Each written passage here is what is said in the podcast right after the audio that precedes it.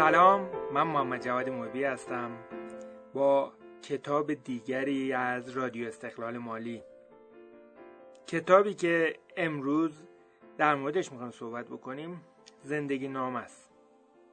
زندگی نامه فردی که به عنوان بزرگترین سرمایه گذار تاریخ شناخته شده. کتابی به اسم گلوله برفی که خیلی خوب عنوانش انتخاب شده.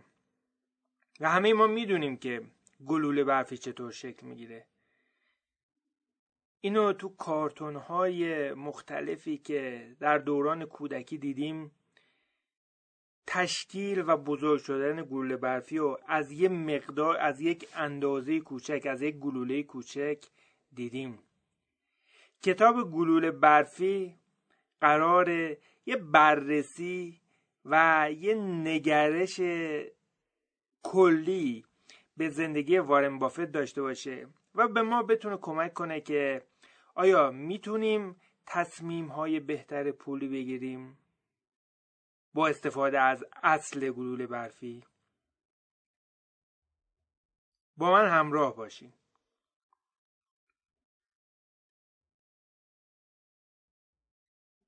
به باور خیلی از افراد وارن بافت مشهورترین سرمایه گذار در قرنهای 20 و 21 و شاید در تمامی اعثار پیش رو. او به عنوان یک فرد بسیار تاثیرگذار در شبکه های مختلف حاضر شده تا عقاید خودش رو در مورد کسب و کار و در مورد سیاست های خودش صحبت بکنه. تعداد کمی از افراد می‌دونن که اون دقیقا چی کار می‌کنه. و افراد کمتری می‌دونن که بافت به چه شکلی به شرایط امروز رسید. در این کتاب ما زندگی وارن بافت رو بررسی می‌کنیم. زندگی او از سالهای ابتدایی تا اولین کسب و کارش و شرایط فعلیش به عنوان یک سوپر میلیاردر داستان او می‌تونه توی زندگی همه ما تأثیر بگذاره. وارن بافت در 20 آگوست 1930 در اوماهای نبراسکا به دنیا اومد. ده ماه بعد از سهشنبه سیاه که بازار سرمایه شکست و کشور رو دچار رکود عظیم کرد. بزرگترین رکودی که بازار سرمایه آمریکا و دنیا به خودش دیده. پدر اون هاوارد یک کارگزار بورس بود. که در این دوران ناخوشایند تمام تلاش خودش رو برای فروش اوراق و سهام می‌کرد. در نتیجه برخلاف خیلی از خانواده دیگه خانواده اونها تونستند به سرعت شرایط سخت و پشت سر بگذارن و از همون سالهای 1930 زندگی عادی خودشون رو از سر بگیرن. البته این به این معنی نبود که کارها برای وارن جوان به خوبی پیش می‌رفت.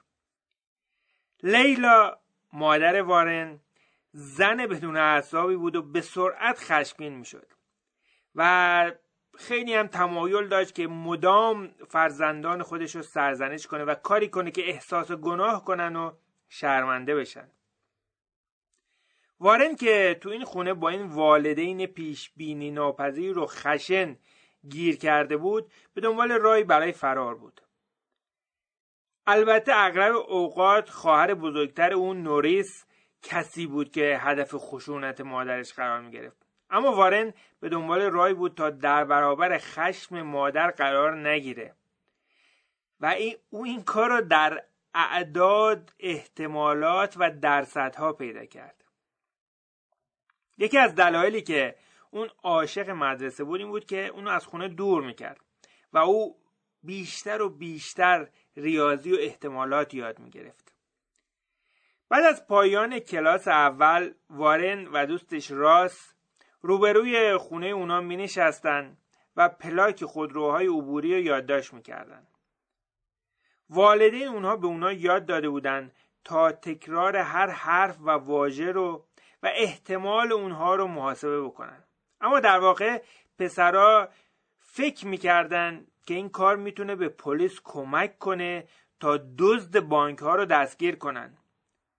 چون اون خیابون خیابون اونها تنها راه دسترسی به بانک محلی بود. برخی از اوقات وارن می‌تونست با گذراندن وقت در دفتر پدرش از خونه فرار کنه. و در آخر هفته زمانی که اون با خوشحالی اعداد قیمت های سهام رو روی تخت سیاه بزرگ دفترش می نوشت. وارن جوان عاشق اعداد و احتمالات آمار بود و توسط دیگر اعضای خانوادهش هم تشویق می شد. در هشت سالگی وارن کتابی از پدر بزرگش در مورد احتمالات بازی بیسبال دریافت کرد. به عنوان یه هدیه فوقالعاده. او ساعتها خودش رو برای حفظ کردن تمام صفحات اون کتاب صرف کرد. او از عمه دلخواه خودش آلیس هم هدیه دیگه دریافت کرد. کتابی در مورد بازی پیچیده کارتی که منجر به وسواسی برای تمام عمر وارن شد. بازی پل.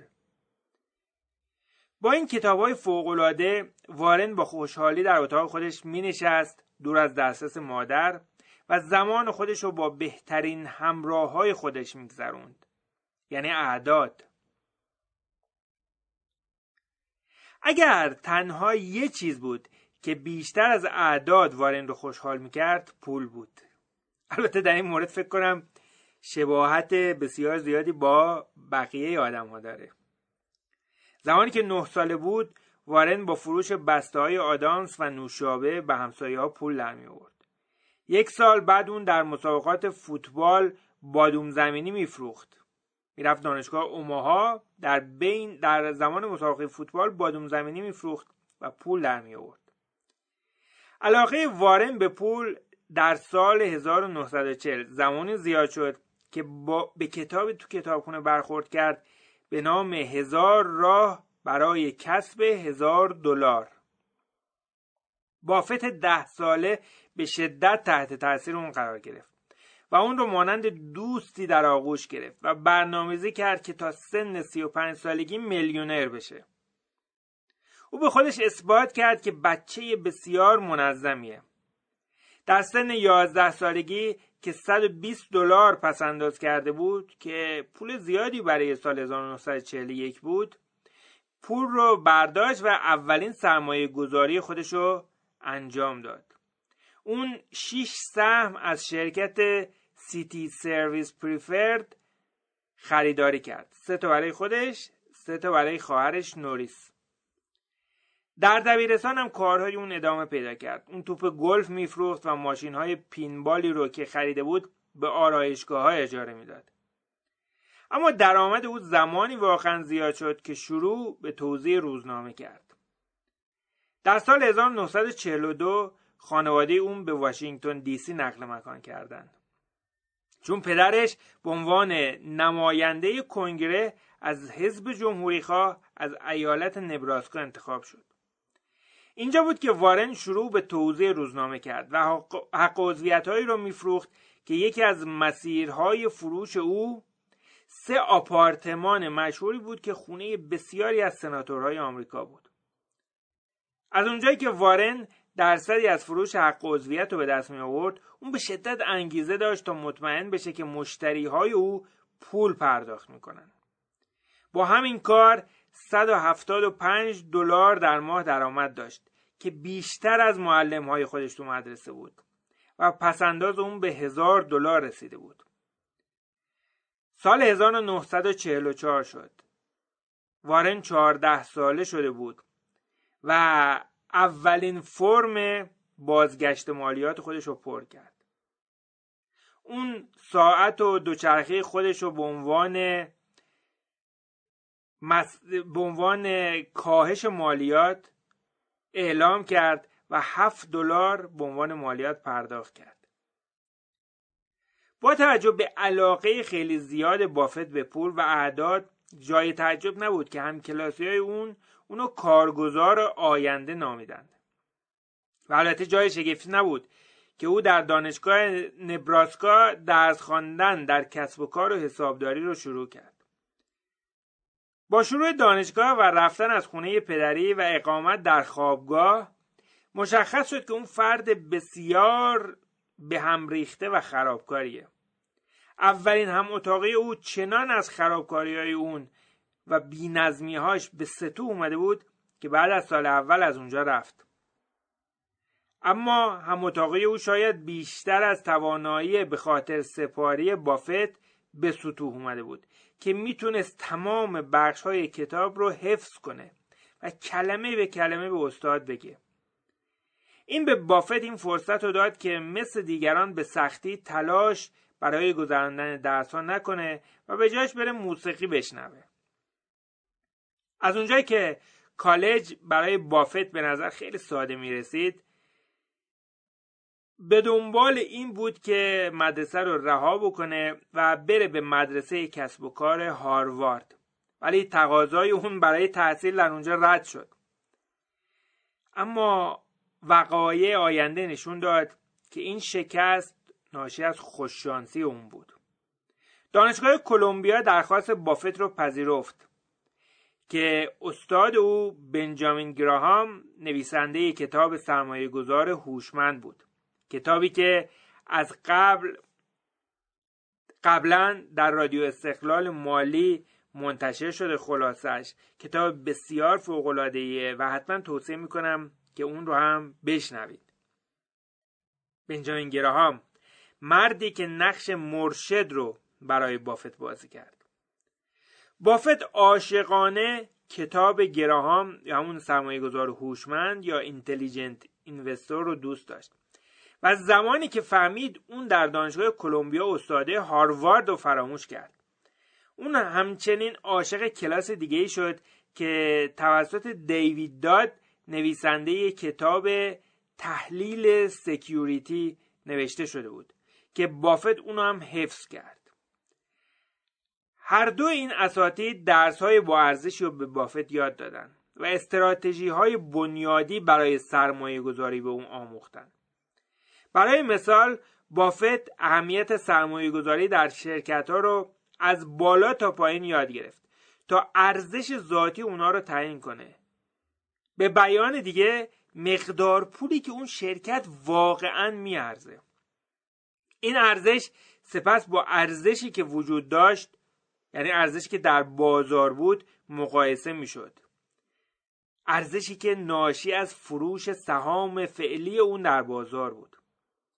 زمانی که ارزش ذاتی شرکتی بیشتر از ارزش اون در بازار باشه مثل اون چیزی که گراهام گفته یک کسب و کار و یک فرصت بسیار خوب برای سرمایه گذاریه که بعدها به ولیو اینوستینگ معروف شد.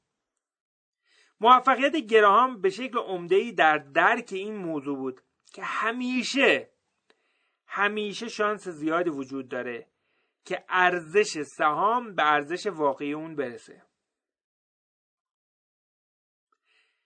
اما تو دانشگاه بافت با دخترها مشکل داشت. اونقدر خجالتی بود که حتی در کلاس فن بیان ثبت نام کرد. تا امیدوار باشه که اعتماد به نفسش رو بالاتر ببره. و کمتر حس بدی در جمع داشته باشه. زمانی که تو این کلاس ثبت نام کرد یه زن مشخص یا یک دختر مشخص بود که بافت می‌خواست اونو تحت تاثیر قرار بده. اسم اون سوزی تامسون بود و از اونجایی که بافت اونو دیده بود عاشق شده بود و پدر اون هم از بافت خوشش اومده بود. با نگرانی و البته بسیار مشتاق برای تحت تاثیر قرار دادن سوزی بافت در اون کلاس ها شرکت کرد. بافت خیلی عصبی شده بود که نمی‌تونست با سوزی ارتباط برقرار بکنه. اما زمانی که سوزی به بافت شانس داد تا اون متوجه شد که حالت اون به دلیل خجالتی بودن زیاده. سوزی فکر می‌کرد که بافت یه انسانیه که قیافه می‌گیره. اما بعد که با او آشنا شد فهمید که خیلی خجالتیه. و اون هم عاشق این خجالتی بودن سهرامیز بافت شد. این دو در سال 1952 با هم ازدواج کردند. بافت سرگرم تدریس در کلاس ها و کار در دفتر سرمایه گذاری پدرش شده بود. اولین فرزند اونها آلیس در سال 1953 به دنیا اومد. همون سالی که بافت شغلی را انتخاب کرد که رؤیای اون بود. برای سالها رؤیاش این بود که در شرکت بن گراهام بنجامین گراهام با عنوان گراهام نیومن کار بکنه.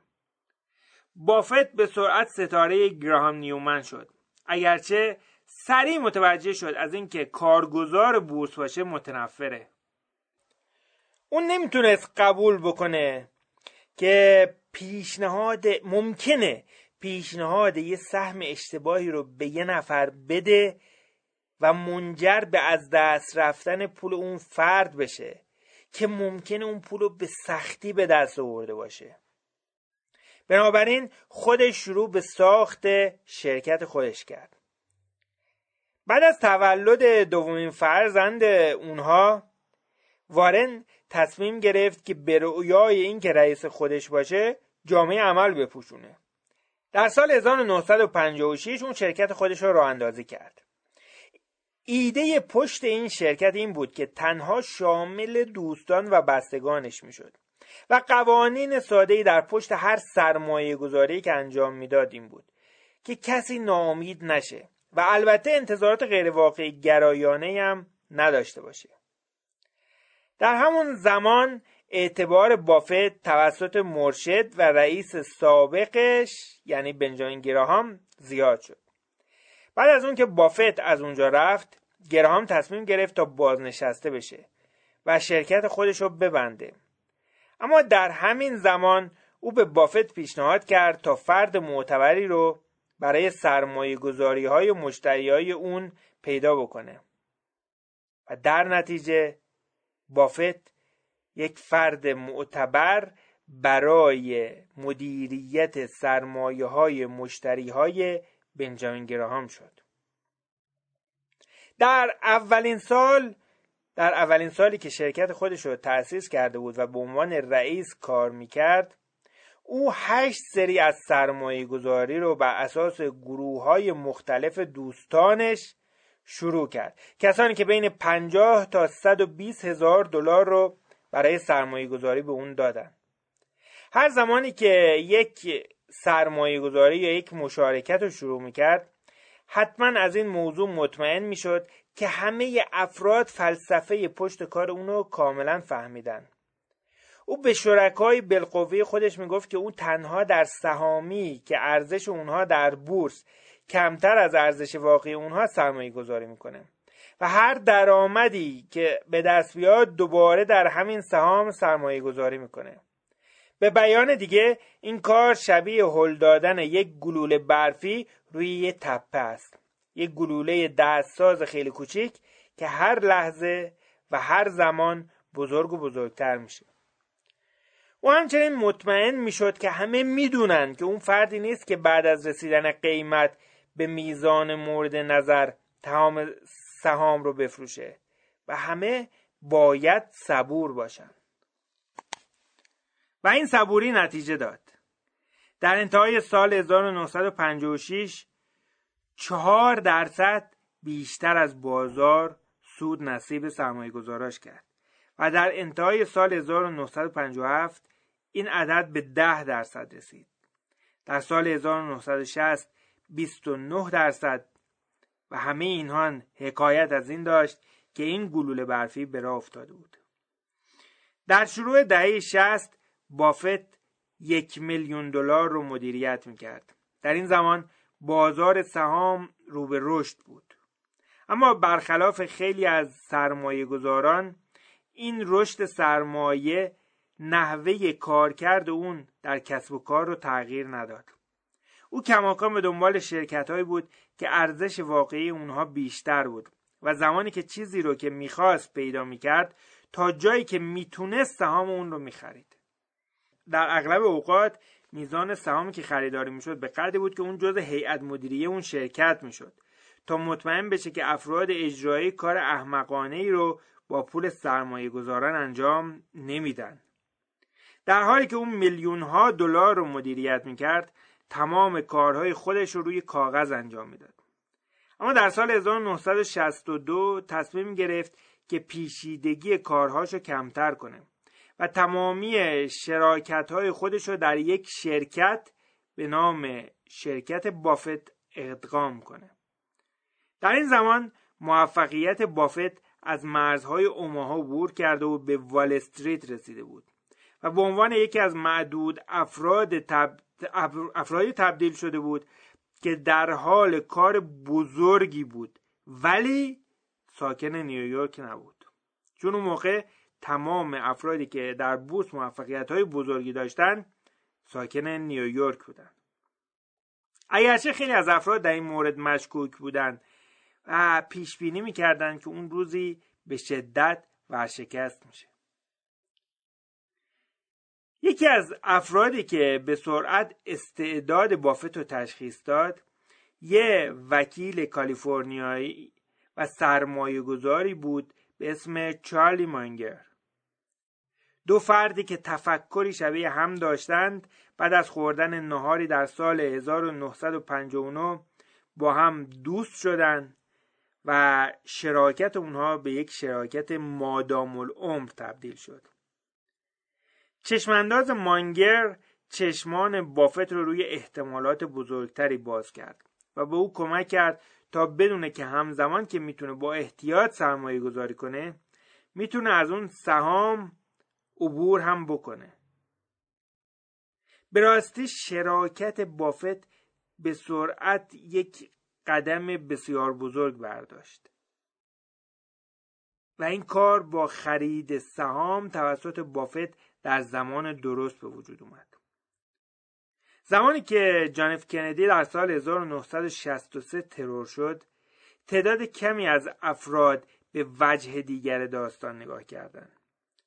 اما بافت مخلوق عادت بود و شروع به جستجو در صفحات داخلی روزنامه کرد که با داستان روبرو شد در مورد رسوایی لوبیای سویا که البته شامل شرکت American Express شده بود. بخشی از American Express تایید کرده بود که تانک های نگهداری شامل روغن سویا وجود دارند اما بعدها مشخص شد که با آب دریا پر شدند. در نتیجه سهام American Express سقوط زیادی کرد. اما این کار بافت رو نگران نکرد. او می‌دونست که شرکت به سرعت رشد خواهد کرد. بنابراین زمانی که قیمت سهام در ژانویه 1964 به کمترین میزان خودش رسید او به تدریج شروع به خریدن سهام American Express کرد.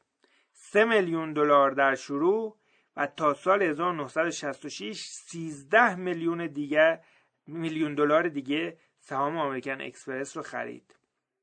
به شکلی که پیش بینی می‌شد آمریکن اکسپرس به بازار برگشت و برای این شراکت برای افرادی که شریک بافت بودن سودهای باور نکردنی به وجود آورد. اونقدر سود که به بافت اجازه داد تا شرکت ها رو کاملا بخره. اولین اونها کسب و کاری بود که بنا به تعریف بافت یک تولید کننده نساجی کوچیک در ماساچوست بود. تحقیقات بافت نشون داده بود که ارزش ذاتی اون 22 میلیون دلاره که قیمت هر سهم اون رو 19 دلار و 64 سنت می‌کرد. در صورتی که قیمت سهام اون در بازار 5 دلار و 70 سنت بود. سال 1965 پس از مذاکره با بافت کنترل این شرکت رو با خرید 49 درصد از سهام اون به ازای هر سهم 11 دلار به دست گرفت. همین سال وارن و سوزی دو نیم میلیون دلار دیگه رو از راه سرمایه گذاری در آمریکن اکسپرس به دست آوردن و به این ترتیب این رقم خیلی بیشتر از هدف بافت برای میلیونر شدن در سن 35 سالگی بود. با وجود, با وجود اینکه بافت با خرید سهام برکشایر هتوی در آن دخیل شده بود شرکت اونقدر مسئله داشت که از اینکه خودش رو دخیل اون کرده بود پشیمون بود. سال 1958 بافت شرکت مشابهی رو در نبراسکا به نام دمستر خرید که سیستم های آبیاری و آسیاب بادی می ساخت. اما شرایط به هم ریخت. اون مدیر اشتباهی رو برای شرکت انتخاب کرده بود. شرکت ورشکست شد و اون تصمیم گرفت تا دارایی های شرکت رو نقد کنه. در نتیجه افراد شغل خودشون رو از دست دادن. بافت از این موضوع خیلی ناراحت شده بود. و به خاطر که از تکرار این موضوع جلوگیری کنه می‌خواست مطمئن باشه که در برکشایر مدیر درستی سر کار گذاشته میشه. این موضوع هم با چالش های زیادی مواجه شد که از آن زمان یعنی دهه 60 و 70 قیمت منسوجات بالا رفت و ماشینالات شرکت از مد افتاده و نیاز به نوسازی داشت. اما بافت هیچ وقت پولی رو به هدر نمی‌داد. بنابراین اون به شدت وسواسی بود که سرمایه اضافی رو به شرکتی تزریق نکنه که تضمینی برای سوداوری اون نبود. به منظور جلوگیری از ورشکست شدن اون شروع به خرید سهام خوب شرکت های دیگه کرد. سهام ها رو به نام برکشایر خریداری کرد و به تدریج برکشایر به عنوان یکی از بهترین سبدهای سرمایه گذاری دنیا تبدیل شد. برخلاف مسائلی که در خود برکشایر بود بافت عالی کار کرد.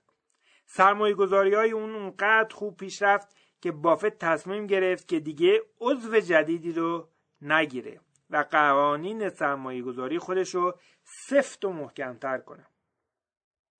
شرکت های تکنولوژی دیگه در انتهای دهه 60 در هم ادغام شدند و باعث شدن تا بافت قانون جدیدی رو درست کنه که او هیچ وقت سهام شرکتی رو نمی‌خره که محصول یا خدمتی رو تولید می‌کنه که اون به شکل کامل اون رو نمی‌فهمه. بافت چیزایی رو دوست داشت که آسون، امن، سودده و خوشایند باشن که این هم منجر به وضع قانون دیگه ای شد. عدم مشارکت در کسب و کارهایی که مسائل انسانی بالقوه یا اثبات شده دارند. مثل شرکت هایی که با اخراج افراد یا بستن کارخونه ها کسب و کار خودشون رو میچرخونن. یا شرکت هایی که به شرکت ها کمک می‌کردن تا با اتحادی های کارگری مبارزه بکنن. حتی بعد از میلیونر شدن هم بافت مثل ثروتمندا لباس نمی پوشید و ظاهرش براش اهمیت نداشت. اونچه که برای بافت اهمیت زیادی داشت جزئیات و شخصیت افرادی بود که مدیر کسب و کارهای اون بودند. کسب و کار معتبر نیاز به مدیریت معتبر داشت و بنابراین هر زمان که بافت شرکتی رو می‌خرید مطمئن می‌شد که توسط افراد خوبی مدیریت میشه. یکی از دلایل این که بافت تصمیم گرفت تا فروشگاه بزرگ بالتیمور هاچیل و فروشگاه های کتون رو بخره افراد پشت صحنه اونها بودن. بافت عادت داشت که با مدیران شرکت ها نشسته و صحبت کنه و اونها رو به خوبی بشناسه. او می‌خواست مطمئن بشه که اونها افراد خوبی هستند که میشه بهشون اعتماد کرد. برای روزهایی بافت چشمی به شرکت های بیمه اوماها دوخته بود اما این اتفاق نیفتاد تا با مدیر او جک رینگوالت ملاقات کرد و متوجه شد که مدیر بسیار خوبیه این حرکت هوشمندانه موجب شد که شراکت در انتهای 1966 بهتر از همیشه عمل کرده و با اختلاف 36 درصد بیشتر از بازدهی بازار اون سال را تموم کنه. بافت مدیران این شرکت ها و شرکای سرمایه گذاری خودشون مثل یک خانواده می‌دید. در انتهای دهه 60 بافت شروع به پیشنهاد کرد تا سهم شرکای خودش رو بخره.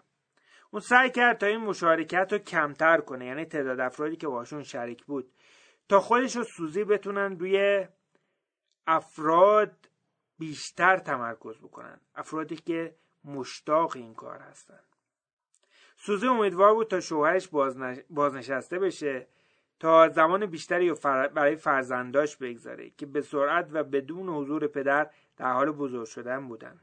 سوزی هم خیلی مشغول بود. شغل خوانندگی داشت.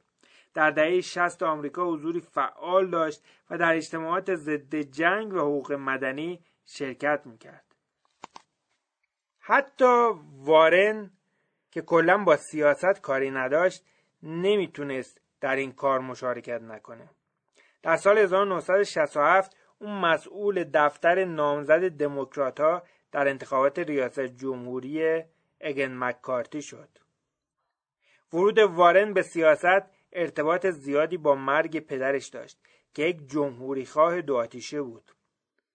بعد از مرگ پدر بافت در نهایت تونست عقاید سیاسی خودش رو ابراز کنه بدون اینکه نگران باشه تا پدرش رو ناامید کرده باشه.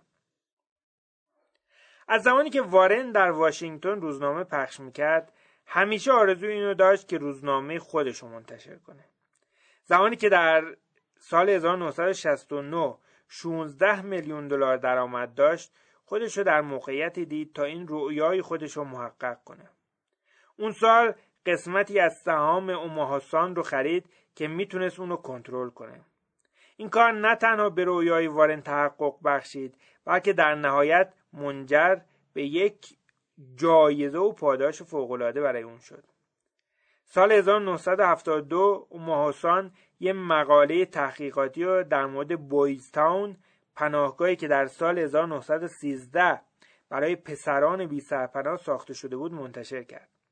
زمانی که مقاله نوشته شد این پناهگاه 1300 متر مربع مساحت داشت. با مزرعه و استادیوم خودش رو توسط یک کشیش به اسم پدر ادوارد فلانیگان اداره می شد. به شکل شگفتآوری تنها 665 پسر در اون زندگی می‌کردن و 600 کارمند داشت به نظر میومد که یک قسمتی از کار میلنگه بنابراین بافت به ویرایشگر یا ادیتور سان کمک کرد تا تحقیقات بیشتری بکنه. و این کار به اتفاقات بزرگتری منجر شد. بویستاون در واقع انبار اعانه ها بود. سرمایه‌ای که در حدود 18 میلیون دلار در اونجا ذخیره شده بود. مقاله بویستاون ثروتمندترین شهر آمریکا در سی مارچ 1970 منتشر شد. و به روزنامه بافت جایزه پولیتزر رو برای ژورنالیسم محلی اعطا کرد. این داستان به سطح کشور کشیده شد و قوانین سازمان های غیر انتفاعی رو متحول کرد. بعد از این موفقیت بافت آرزوی خودش رو بالاتر برد و به سمت دستیابی به واشنگتن پست حرکت کرد. در تابستان 1973 بافت 5 درصد سهام واشنگتن پست رو خرید. و ارتباط نزدیکی با ان پی گراهام برقرار کرد. در یک سال پیش رو به هیئت مدیره روزنامه رسید و شروع به شرکت در مهمانی های شبانه بریز و بپاش گراهام کرد. او شبهای زیادی رو در اونجا گذروند و سعی کرد تا با ستاره مثل پل نیومن آشنا بشه. و سعی می‌کرد تا کار خجالت آوری در برابر سناتورهای بزرگ و دیپلمات هایی که از سراسر دنیا به اونجا می اومدن نکنه.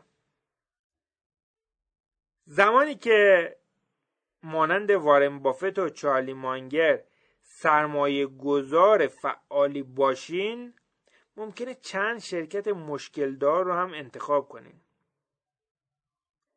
و این اتفاق زمانی افتاد که مانگر متوجه شرکت بلو چیمپ استمپ شد.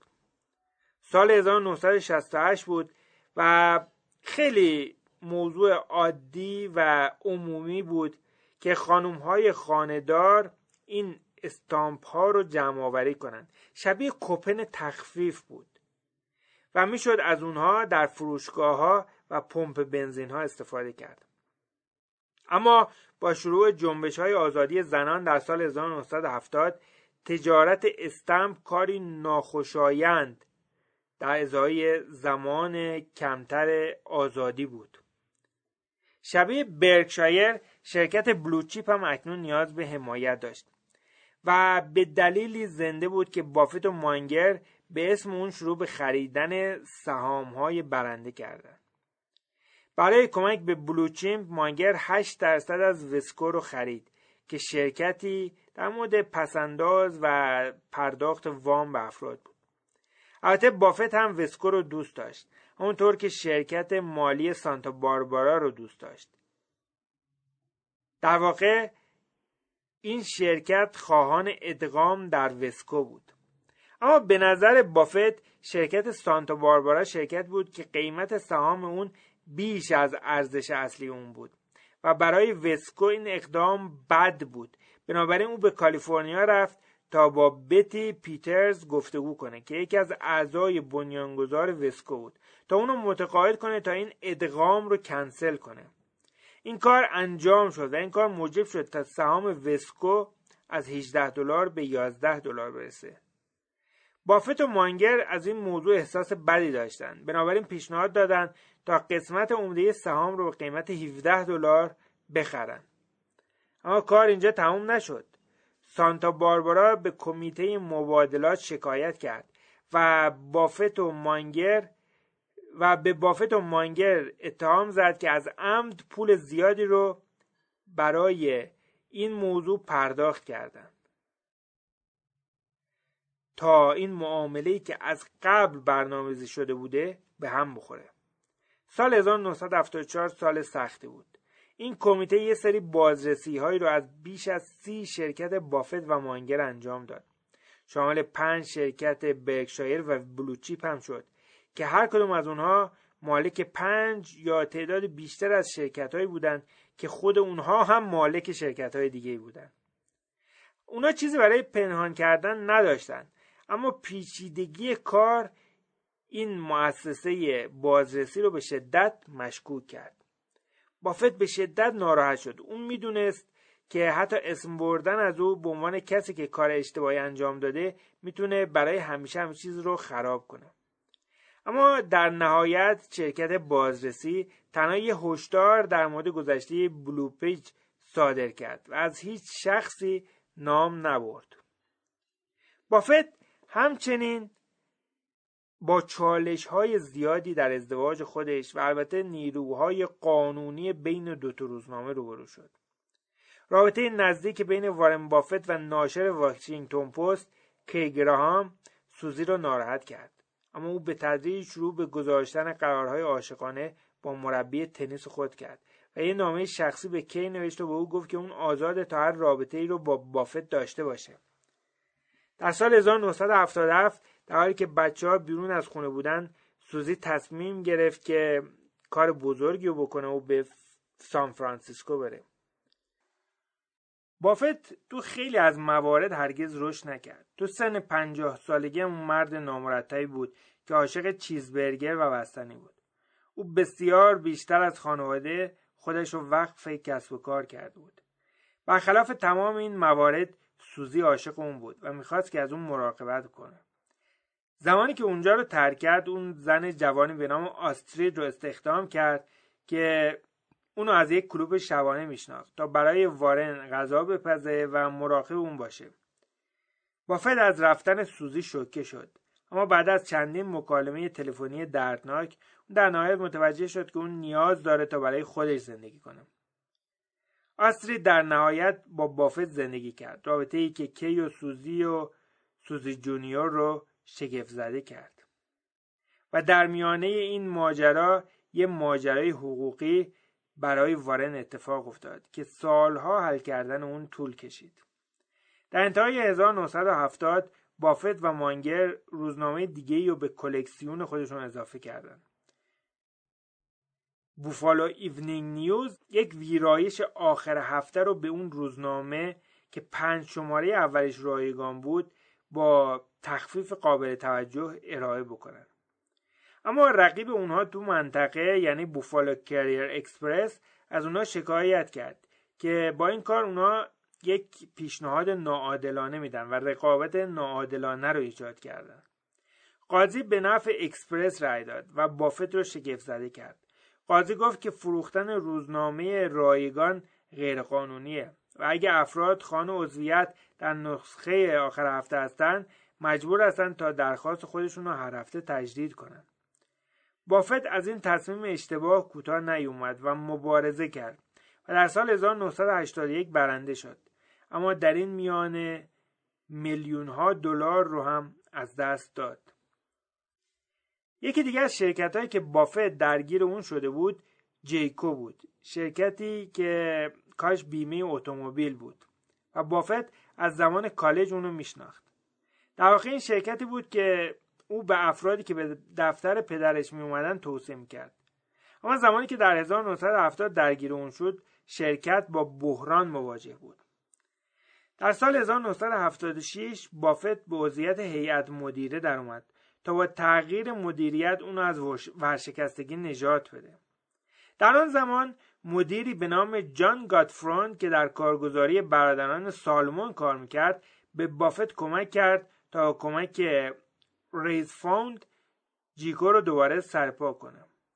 بافت از این کار سپاسگزار بود. و زمانی که برادران سالمون با مشکل مواجه شدن سعی کرد تا این کمکشون رو جبران کنه. در ابتدای دهه 80 معاملات سوری سهام به روشی برای پول در آوردن در وال تبدیل شده بود. از سهام سوری برای ثروتمند شدن کارگزارها استفاده می‌شد. و در نهایت افراد زیادی بودند که با بدهی ناشی از کار کردن بر اساس اعتبار دستشون خالی مونده بود. بافت همیشه نقدی معامله می‌کرد و از معاملات اعتباری متنفر بود.